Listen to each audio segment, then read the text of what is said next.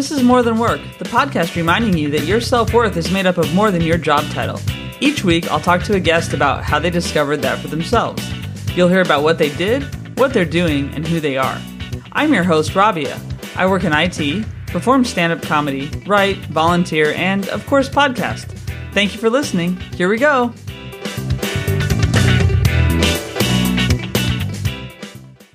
Hey there, everyone. Welcome back this week. I skipped a week last week and didn't say anything. I just kind of needed a break, and, and so I took it. I think, in the spirit of more than work, that's perfectly okay. I have heard from a lot of people that not just me, but others are really kind of overwhelmed lately and busy. And I think a lot of kids are out of school now, so parents are doing other things. And for me, it's just kind of comedy's busier and work's busier and personal life's busier. And all good things, but you know, sometimes you don't have time to do those those things like edit a podcast, for example. I am glad I I did this week though because my guest Joey Held, he's a fellow squadcaster. That's where I record my podcast. I've said that before, and I, you're gonna like it because the guy is just so chill and so positive, but also realistic, and those are kind of qualities that I really like and aspire to as well. So he does marketing, he's written a book, and we're just going to get into all that. And I'm going to leave it short because I just think at this point, I'd rather you hear the interview than hear me uh, prattle on about how busy I am, which isn't that fun to listen to, I'm sure. So um, I look forward to the next few interviews I'm going to be sharing with you as well. I've gotten a few more in the can, so to speak, and a lot of editing to do, and I'm excited to share with you. Also, if you are in London, I am doing my Fringe Cam- Camden Fringe show from um, on the 7th, 9th, and 17th of August, and I'll be up in Edinburgh for Fringe doing some open spots and seeing friends from the 11th through 16th of August. So if you happen to be in London and listening to this, or up in Edinburgh, I don't know how many listeners I have there, it'd be great to see you. Enjoy the show. Hey everyone, the guest today is Joey Held. He is a writer and podcaster and actually uh, Squadcaster. That's how I met him, is via Squadcast. So thanks for being on, Joey. Absolutely, Rabia. Thanks for having me. And yes, shout out to Squadcast. Yeah, exactly. That's how we that's how we met and got introduced to each other's shows and each other. So where am I talking to you from today? I am in Austin, Texas. Very nice. exciting. It was uh, pouring rain earlier in the week to the point of many flights were getting delayed and now it's nice and sunny outside. Austin tends to have very interesting weather. I lived in Dallas for a couple years, and I got to Austin kind of frequently because I think the place that was most closely aligned with me in Texas was Austin, so I kind of got out of Dallas whenever I could. Probably a good move. yeah, but the weather is something. I was there in November last year, and it was still warm. I mean, it was kind of unbearable in a way because I was coming from London where it never got that warm mm. for two years. it's know, pretty. So. It's pretty wild. I always like the the people who come. I actually just saw an Instagram reel about this of the people who come to Austin and decide to move here for the vibes, and then they haven't experienced a summer yet because an Austin summer mm-hmm. is just. I, you know, I've lived in some some places with hot weather. I went to school at Miami, so uh, I'm used to some, you know, hot and humid weather, but it's it's something else here. It's a very yeah. dry, just yeah. in your face heat. Yeah, I don't think vibes even know what to do in that heat, right? no, they just melt. yeah, they're like, nope, our vibe is puddle. Um, yeah, so first of all, you're a writer, and I'll just jump into talking about your book because you said we, before we were chatting that you were just at the LA Times Book Festival, right? So, yes. can you talk a little bit about that experience and then also your book? Yeah, the LA Times Festival of Books. First time they had it uh, in three years since you know a little, wow. little COVID uh, came through and ruined lots of in-person events. Um, and it was I was honestly surprised at how packed it was. It was I think they had estimated uh, in 2019 that they had about 150,000 people, and I would guess it was probably around the same over the weekends. So it was a Saturday and wow. Sunday event. And uh, I was there with a couple other fellow writers. We were peddling our wares. My book is called Kind but Kind of Weird Short Stories on Life's Relationships. I like to equate it to, um, and I've, I've had a couple people tell me this, so I guess I could say people say, even though it's probably like yeah. two to three people, um, that it's as if the characters of the show New Girl wrote a collection of short stories.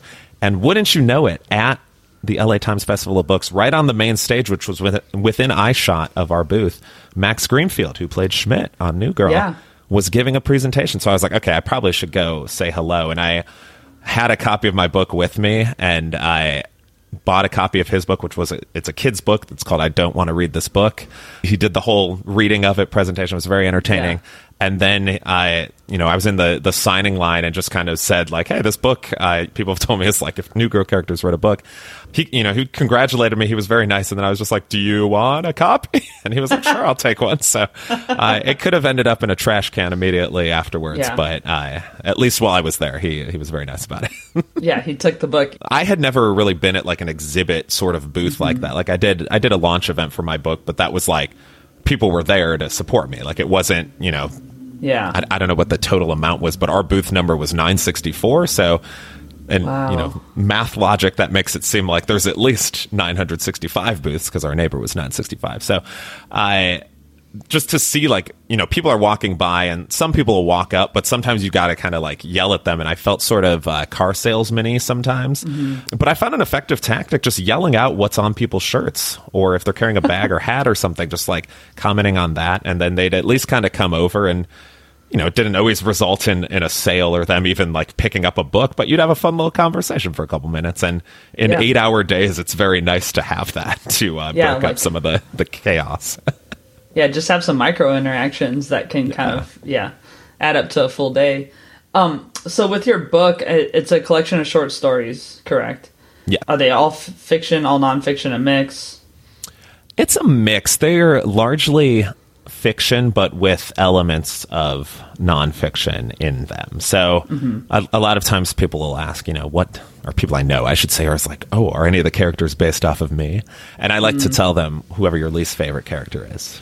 I had you in mind for that, just to to keep their ego in check a little bit. But uh, they, I would say for the most part, they're like none of the characters are hundred percent based off someone I know. Like it's it's taking bits and pieces of either people I've come across or people that I like have you know created in my head. There's one story in there in particular where a character gets a detention for asking for a pizza party in his Spanish class, and that really happened to me.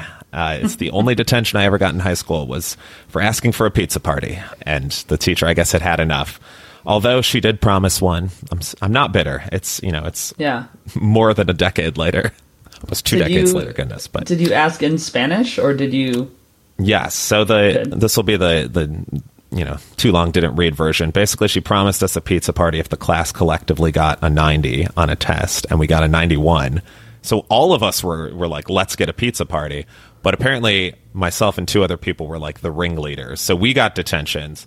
Everyone else got off scot free. And I swear she said, and again, this is in Spanish, so I maybe misunderstood something, but I am like 99% certain she said, if you if you ask again, I will give you a detention. So I just didn't talk the rest of the class because I didn't want it to be misconstrued. Uh, and then she just still came up and was like, Detenzione. I was like, great. that's that's funny. I actually Spanish class is the class I got in trouble to.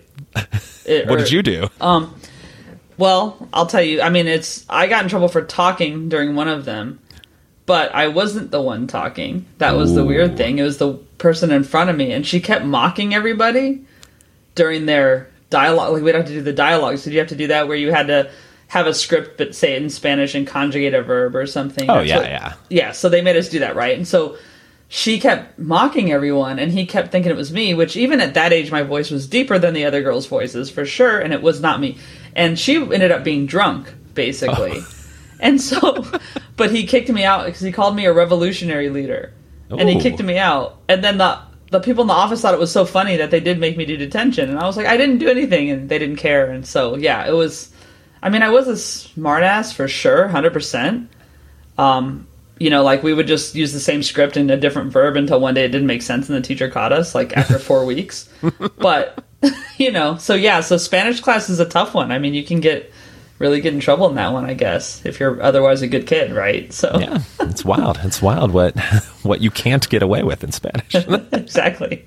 So with your book, how did you decide that you were going to take it and just put a collection together versus have your individual stories stand on their own, or even write like a longer form novel? What was the idea that, or what gave you the idea to write the book the way you did?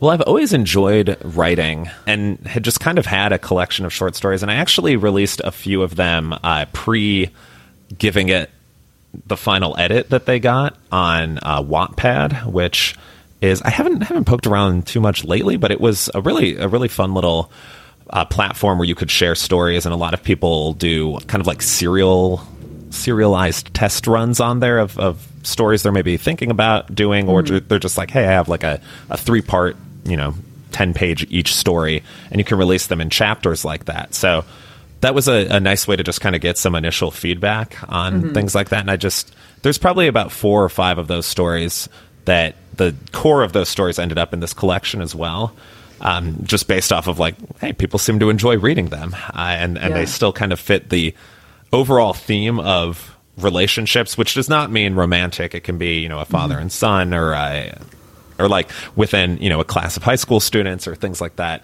I think it just got to a point where I had enough of them where I was like, I should do something with these. Mm-hmm. Like I had I had only released maybe like four or five of them, but I had written I think it was I think it was 42 was the final number I had and I parsed that down a little bit because a few I was like, ah, this is either you know too too dark for the the rest of the book yeah. and there's like a couple stories that people have been like oh that was like a little creepy uh, but i i think they still fit the overall sort of like quirkiness uh, element that mm-hmm. i'm going for and it, it kind of was just at a point where i was like hey i should do something with these because i've written a lot of them and i think people might enjoy reading them and so yeah. i reached out to some agents and publishers but if if you know anyone listening out there has ever done that with a collection of short stories, you're you're basically told like, no, these don't sell. I don't want this. If you have another right. novel that you can attach it onto, and I was like, well, writing this one was was time consuming enough. So let's let's focus on that yeah. one first, and then we'll we'll come back with a, a longer form novel. Um, and then so just went into the process of getting it out into the world myself. And I, nice. there's a lot that goes into putting a book together. So I, I am glad I had some helpful people along the way. Yeah. So yeah, so self-publishing. I interviewed. There was a recent episode I had um, with a, Kevin G. Chapman. He's an author. He's a lawyer, and he also writes. Um, he writes crime fiction. But he was saying that when he wrote his first book, it was probably 20 years ago, I guess, if I am doing any kind of math right now.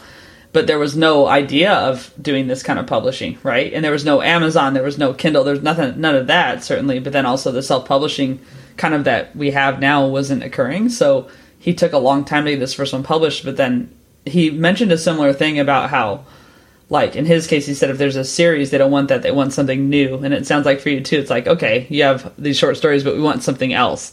And yeah. So, just did you have any doubt at any point, or did you just say this is what I want to do, so I'm going to? I hear what you're saying, but I'm still going to do it. Like, how did that work for you? Because I think that has to be hard just to kind of hear rejection a certain number of times. Yeah, I think. Um, well, in some cases, you don't hear anything, so it's just you just submit it and you get nothing back, which might even be worse. I think it was nicer to hear that it's like, oh, okay, you actually yeah. took the time to read this. Um, I mean, I think there's always doubt whenever you're releasing something into the world or considering it, but I think you know, I had, I had shared with other people, and, and in some cases, it, it wasn't like friends or family. It was, you know, like strangers in a writing group or something. And I think there was enough enjoyment on it, but also part of it was just like, I would like to share these. And I know, you know, there's nothing that 100% of people like. Maybe the show Derry Girls for everyone, like everyone I've mentioned to who's seen it says, I love that show. So maybe that's the one exception. But outside of that, like, not everyone's going to enjoy the, these books. And even just finding people that, like, would uh, even consider short story collections, I feel like was more of a, a hunt than I think it had mm-hmm. it been like a sci-fi or a, a, mystery or thriller or something like that. And so I don't think there was any sort of uh, hesitation or or nerves, I guess, but it was more just like, okay, how can I pivot this to keep it going? And I think you know, self publishing, I think, has uh, a bit of a bad rap because of how many bad self published books there are out there. It's people yeah. who don't don't even proofread at at all. Um, you know, I had multiple editors for this. I had an actual design uh, team that was helping with the both the formatting of the book and the cover and all kinds of like other you know sort of creative and marketing elements for it. And I think mm-hmm. I, I think more people are doing that now that it's um, you know getting rid of that stigma a little bit. But there's definitely mm-hmm. still books, and and I even saw it at the LA Festival or LA Times Festival of Books. So a you know a world renowned, world renowned, country renowned at least festival where it's a lot of people, and there mm-hmm. were definitely a few books that were clearly not very well edited. Uh, that I you know I would just page through it at a booth or something, and I was just like, oh, this is you know an 800 page book about guitar strings, and that probably could have been parsed down a little bit. So it's yeah. uh, just a just a reminder in general to edit your work.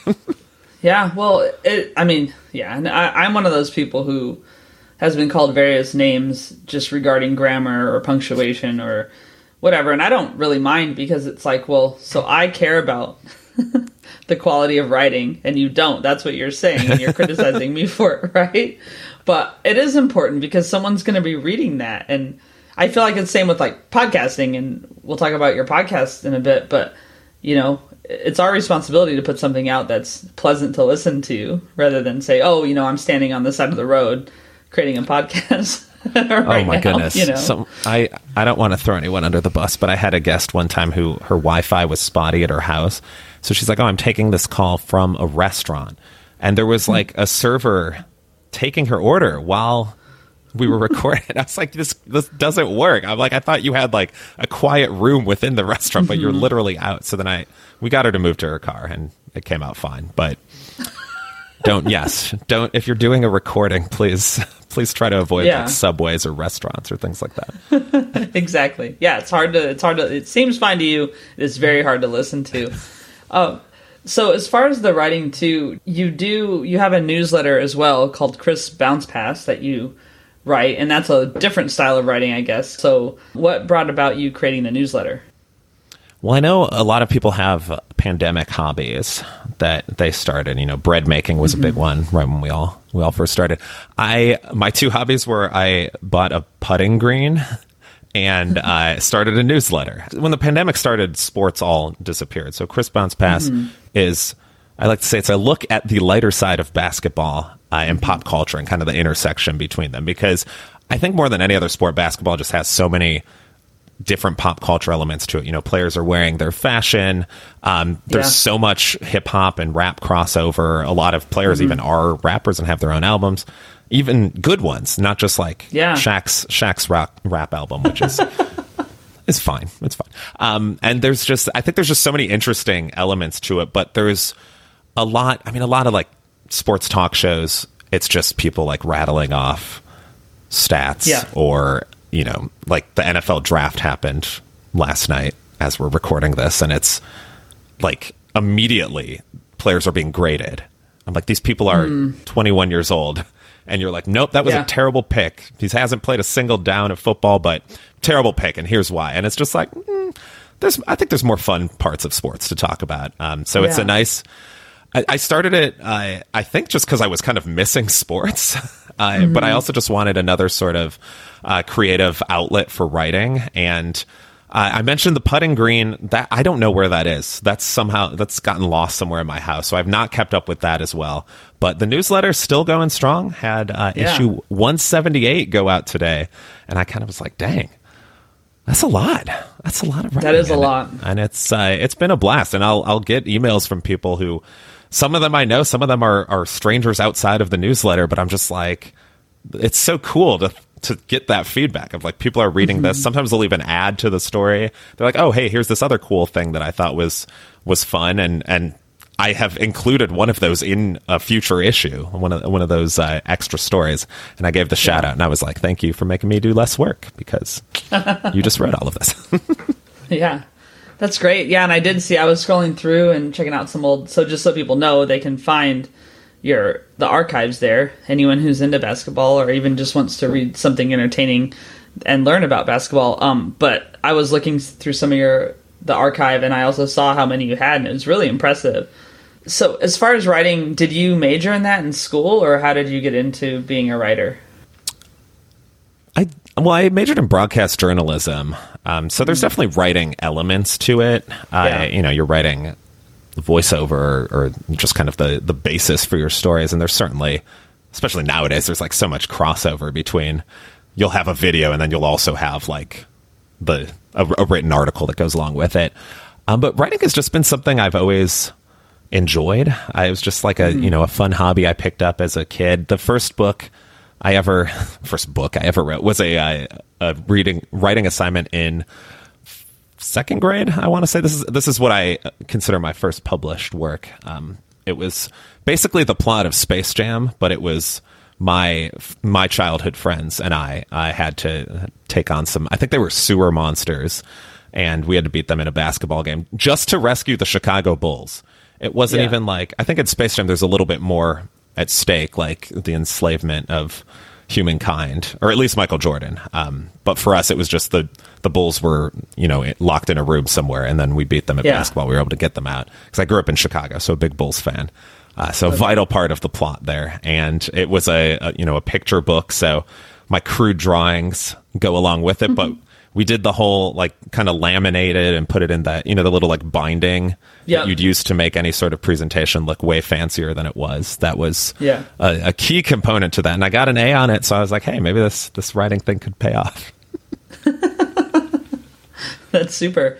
But now you're in marketing also, right? As your career, yes. and so I I just switched to marketing about six months ago, which has been quite a learning experience. I'll tell you, coming from project management, but part of the reason was because I can write and they wanted that. But how does the writing play into your role in marketing and and then how does it contribute to what you're doing? I mean, it sounds like even your knowledge of in that space generally helped you put out a better quality book than you might have if you didn't have that knowledge. Oh, absolutely. And I think the the company I'm at is a communications agency, so it's a full you know a full scope type of thing. It's not mm-hmm. just PR. It's not just digital or content. Um, it's it's the whole whole shebang. And I think for the book that definitely helped in that it was more of a holistic process of like, hey, I, I hate saying holistic, but that just came out. Um, but it was more like, okay. you know, an overview. It wasn't just like, hey, I'm just going to pitch my book to like three people and that's it. It was, mm-hmm. it was going on to podcasts. It was uh, creating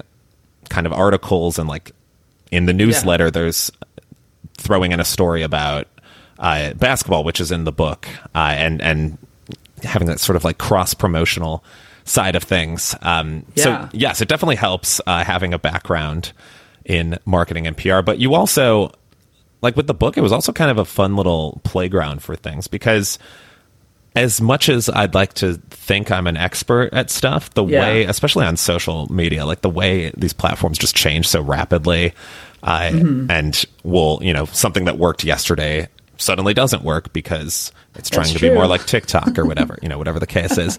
And you you just have to be able to adapt to it. And I think a lot of it is kind of experimenting and being like, hey, I think this will work, but then keeping an eye on it. And if it's not working, then to change it to something that hopefully is doing better. Mm-hmm. Um, but I think writing in general is just so important for any profession, really. Like to be able to write, even if you're just emailing between people, like even if it's never going outside of company walls, like to be able to succinctly communicate what mm-hmm. you need and what what needs to happen to get your job done, I think is is so important. And not everyone has that skill, so it's a, it's a good thing to practice.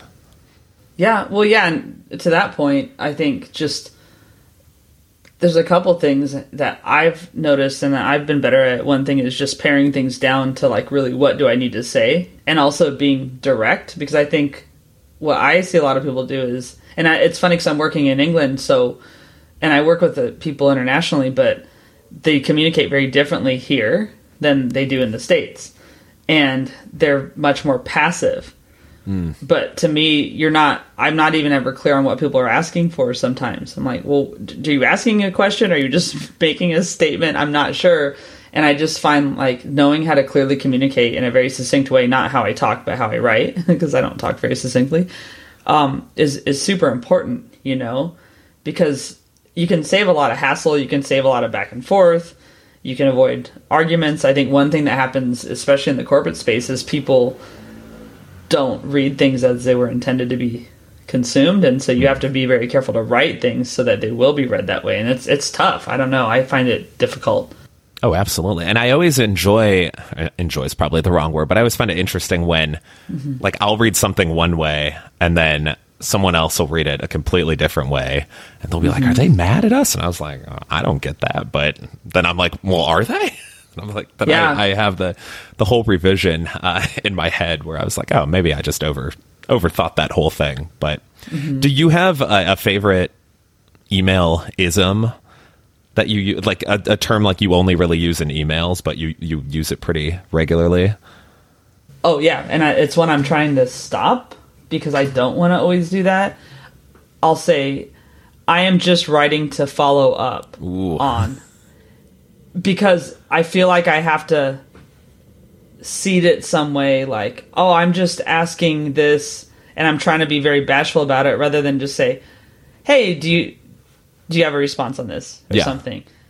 You know, and just like the I hope you're well also at the start. I don't I don't. I mean, I hope they are, but it's also I'm not asking how they are. I'm not going to ever do that. Yeah. They're not going to ask me how I am. And so but those two are the ones where I'm like I want to fix them so I can just be more direct, and then it seems less passive. It sounds passive aggressive at some point, you know. Yeah. So yeah. What about you? I think I'm I'm along the same line of like, oh, just wanted to blah blah blah, and I'm like, no, I'm just asking this question. I didn't want to do mm-hmm. this. If I, you know, if you had answered, that I I wouldn't yeah. have had to to do this. So I don't enjoy that I'm yeah. doing it, but I still write it like that. Um, and I always I always say I want to sign off I, you know, people will do like sincerely best, cheers, whatever. I always want to yeah. sign off tepid regards if I'm like kind of irritated at the person, but I've never, I've never pulled the trigger on that. no, I mean sometimes you just do like the dash and your name. yeah. No. no that's when it's that's when you know you're a little little irritated. Yeah. yeah, I think the use of an exclamation mark after hello kind of starts it off like hello, mm. like I'm not mad at you, but boom. Thanks. but I could be. yeah. So I think thanks for the exclamation mark too. I always read that as hmm. They're not happy, but they're trying to make sure they end on a high note. You yeah, know, I like that. I like that.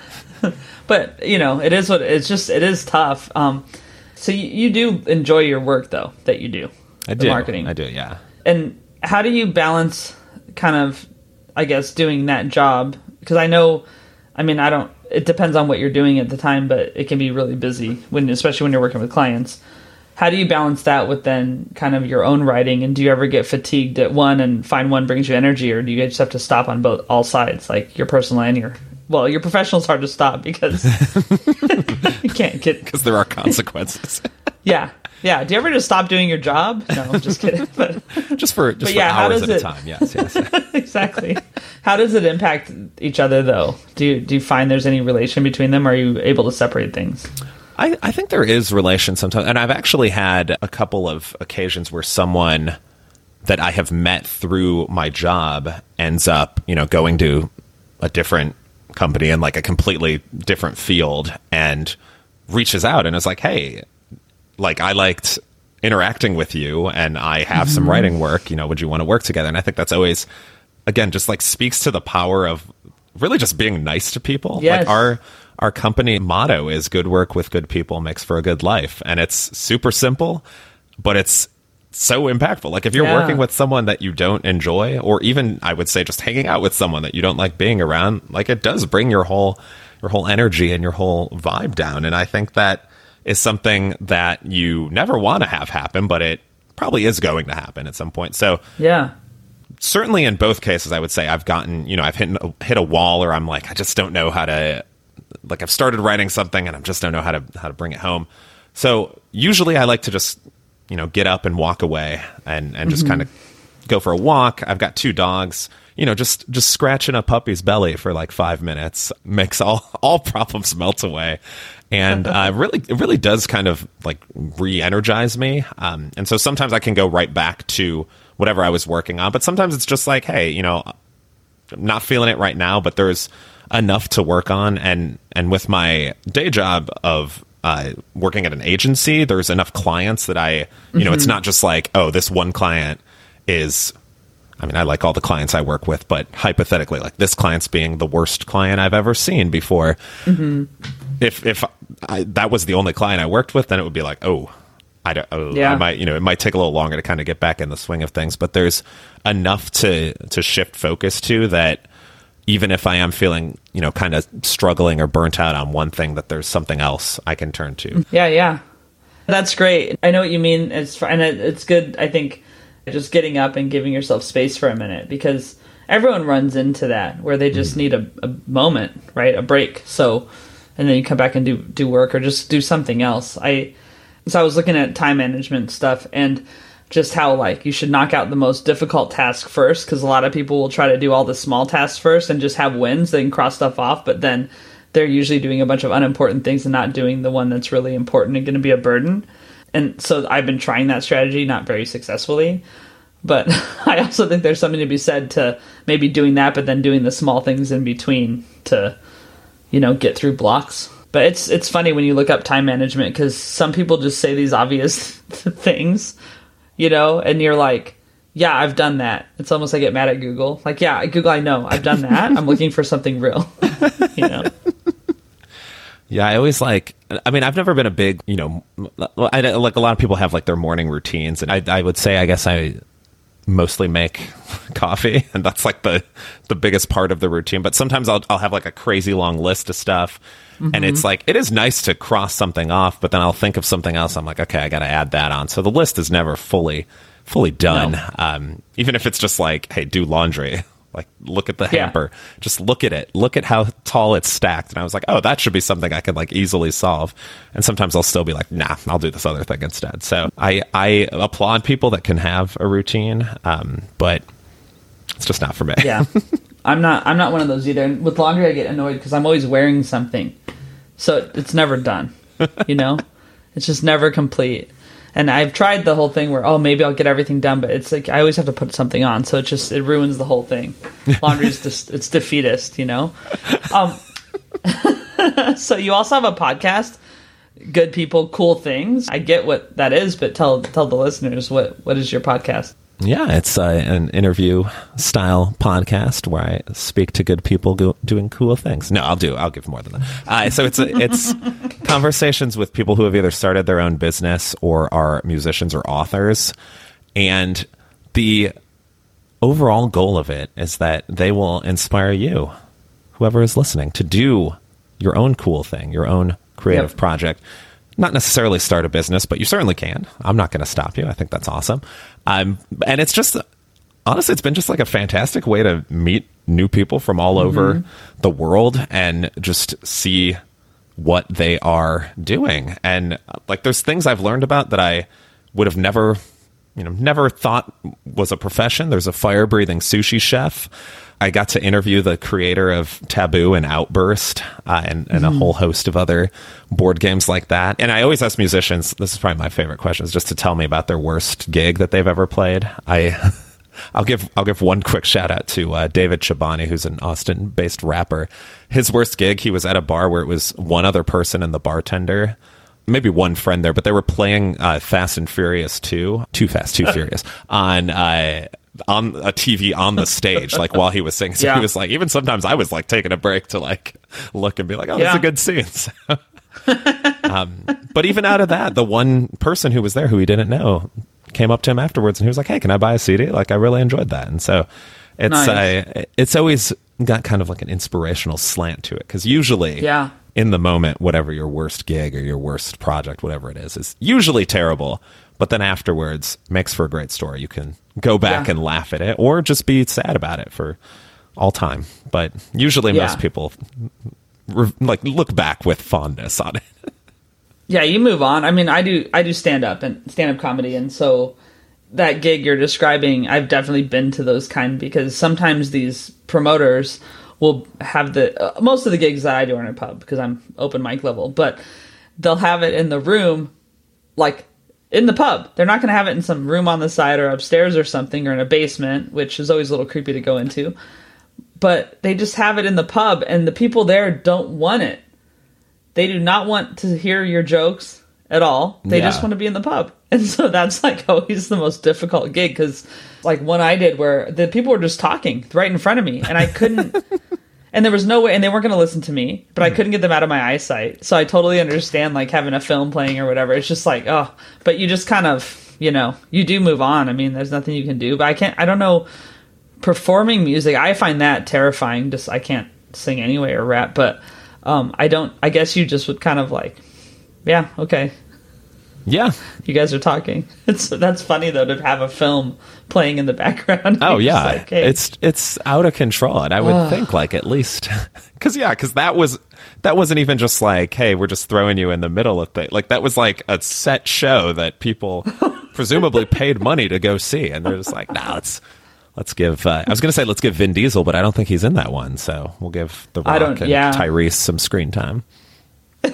I, I, might be mixing up my Fast and Furious movies. My apologies. I yeah, I have no idea. I mean, well, there are eight of them, so you if you name a certain like type of actor, they're probably going to have been in one of them. That's so true. Yeah, pretty. You're pretty safe. Yeah, you don't remember George Clooney's brief appearance in in Fast Four. that I didn't know. So actually, that would be reason to watch. um, what has been, I guess, the most surprising thing to you about having the podcast though. I mean, I because I think ours are they're similar, but in a way, like just um, a bit different subject, but similar idea to inspire people to do to do things with other than just what you know maybe what they're doing at the time. But what's been the biggest like most surprising thing to you that you've learned either about yourself or just about someone else? Well, if this were the first ever podcast I were doing, I'd say the amount of time it takes, because I think that does mm. surprise a lot of people. Or I should say the amount of time it takes to make a good podcast. Uh, and yeah. and one again, we go back to editing. If it's just like a four hour riff of you and your bros talking about the latest Joe Rogan podcast, uh, maybe there's an audience for that, but it's it's certainly not my my uh, no. eyes would not be on that. My eyes or ears. Um, I think no. for this one though, it's just like how invigorating it is to do. Like there's definitely been times where I have a recording set up and it's, you know, maybe been a long day or I have something else that I would like to mm-hmm. be doing or, or have to do.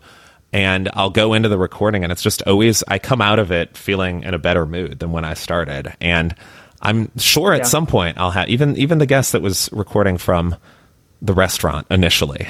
Yeah. We, you know, got her in the car and it turned into a great conversation. Um, so sometimes it's just, you know, it, it is people's first appearance on a podcast or they haven't done it a lot and they don't mm-hmm. necessarily understand the audio engineering because their exposure to podcasts, if any, is, you know, yeah. like a Conan O'Brien needs a friend where listen to those credits. There's like 14 people that work on the show. Like there's a lot that goes into it. And I think for most podcasters, it's, it's just us, you know, it's just us doing all of these things. Yeah.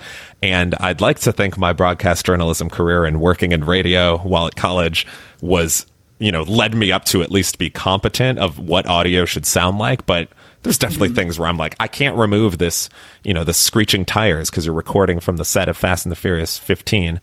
I don't know what yeah. the pun would be for 15. 15 uh, but just like quinceanera. Yeah.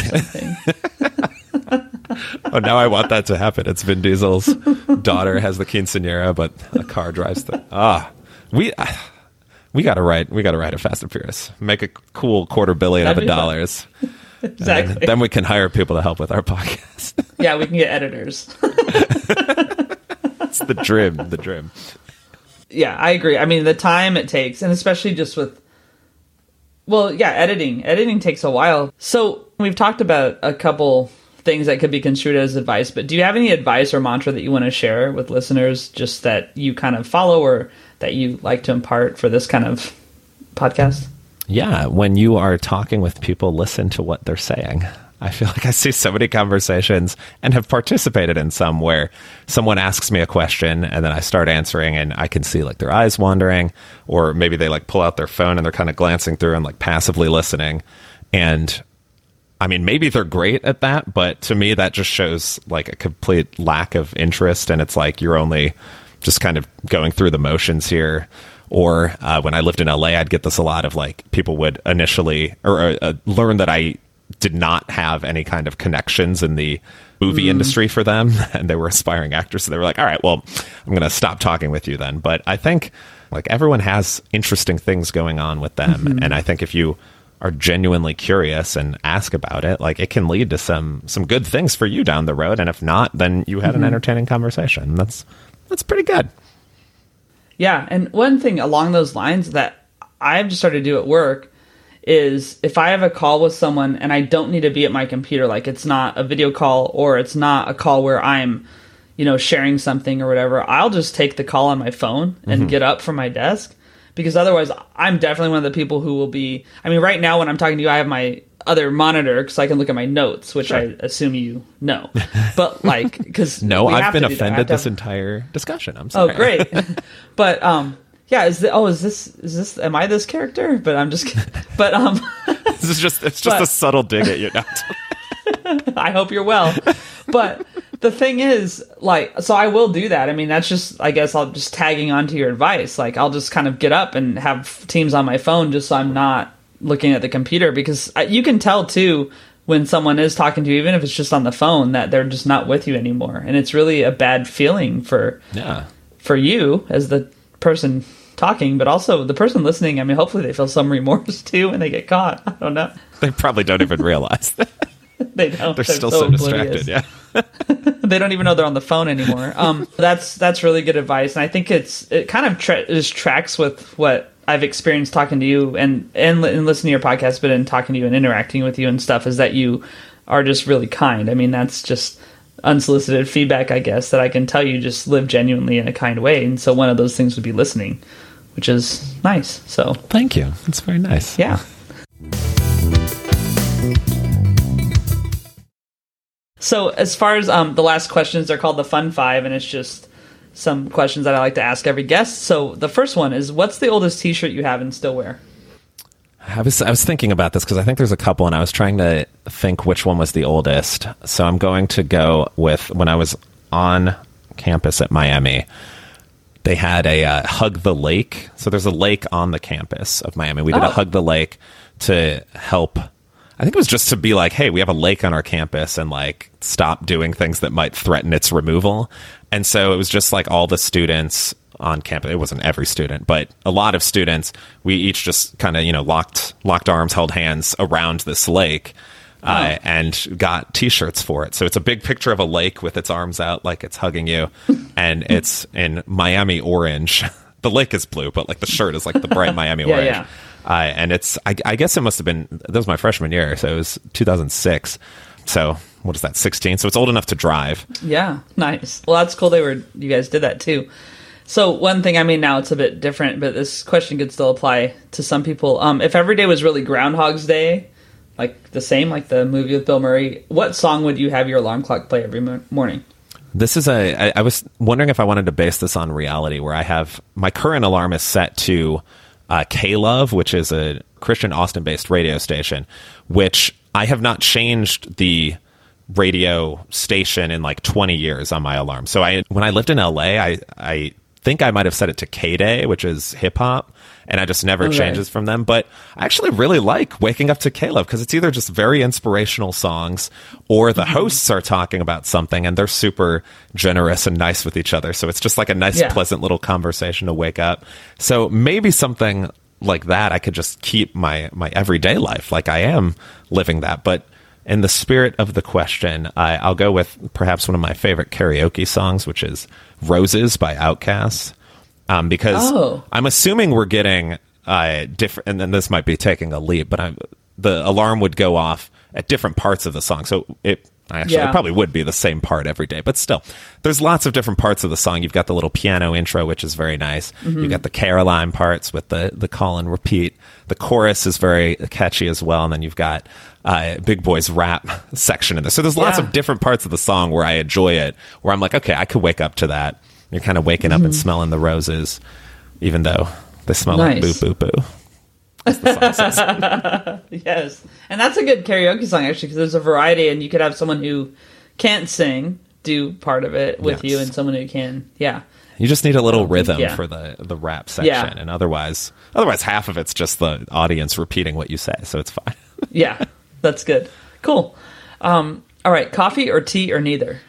I think I might be both. I like to do yeah. coffee in the morning and then a caffeine free tea in the afternoon with a little, little honey in there too. Smart. Yeah, that's good. I know um, some of us haven't learned to not have coffee in the afternoon yet, but oh, I'll still do it occasionally, and I regret it every time. Yeah, it's almost at like yeah. after like 11 a.m. sometimes now, where I'm just like I'm going to be up all night. Yeah, I'm going to drink it. this anyway because I feel like I need it now. cool.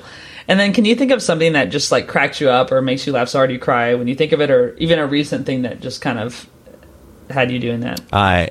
Yeah, I mean, there's plenty of things in life, but for something that people could also enjoy, perhaps. I Nate Bargatze, uh, the stand-up comedian, he has mm-hmm. a, a bit where his friend he basically he played a prank on his friend where he took a bite of his McDonald's cheeseburger and then like wrapped it back up and gave it to him. And the his storytelling of his friend's reaction is hilarious. And it I'm like laughing just thinking about it now. But it, I don't want to spoil it because he tells it much better than I do. But if you if you Google Nate Bargatze McDonald's okay. you'll you'll be able to see awesome. All right last one. Who inspires you right now?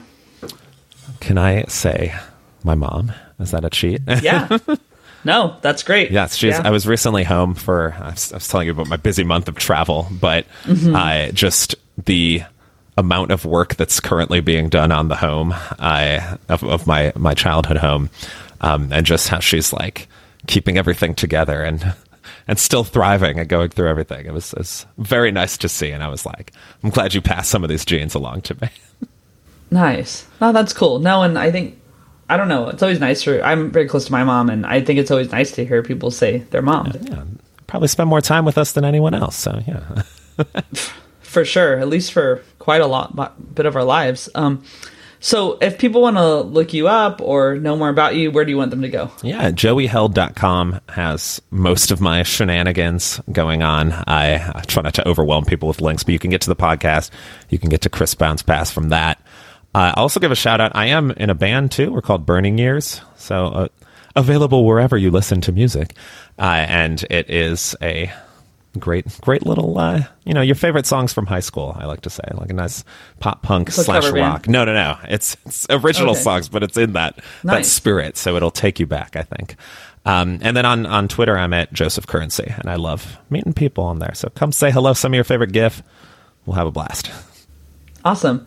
Well, it was great to have you on, Joey. I really appreciate you taking the time yeah. to to chat with me, and um, good luck with the book too. I'm looking forward to reading it. Thank you so much. This was a lot of fun, and I wish you tepid regards now and in the future. Thank you. Thanks for listening. You can learn more about the guest and what was talked about in the show notes. Joe Maffia created the music you're listening to. You can find him on Spotify at Joe M A F F I A. Rob Metke does all the design, for which I am so grateful. You can find him online by searching Rob, M E T K E. Please leave a review if you like the show and get in touch have feedback or guest ideas. The pod is on all the social channels at at More Than Work Pod or at Rabia Comedy on TikTok, and the website is morethanworkpod.com. While being kind to others, don't forget to be kind to yourself.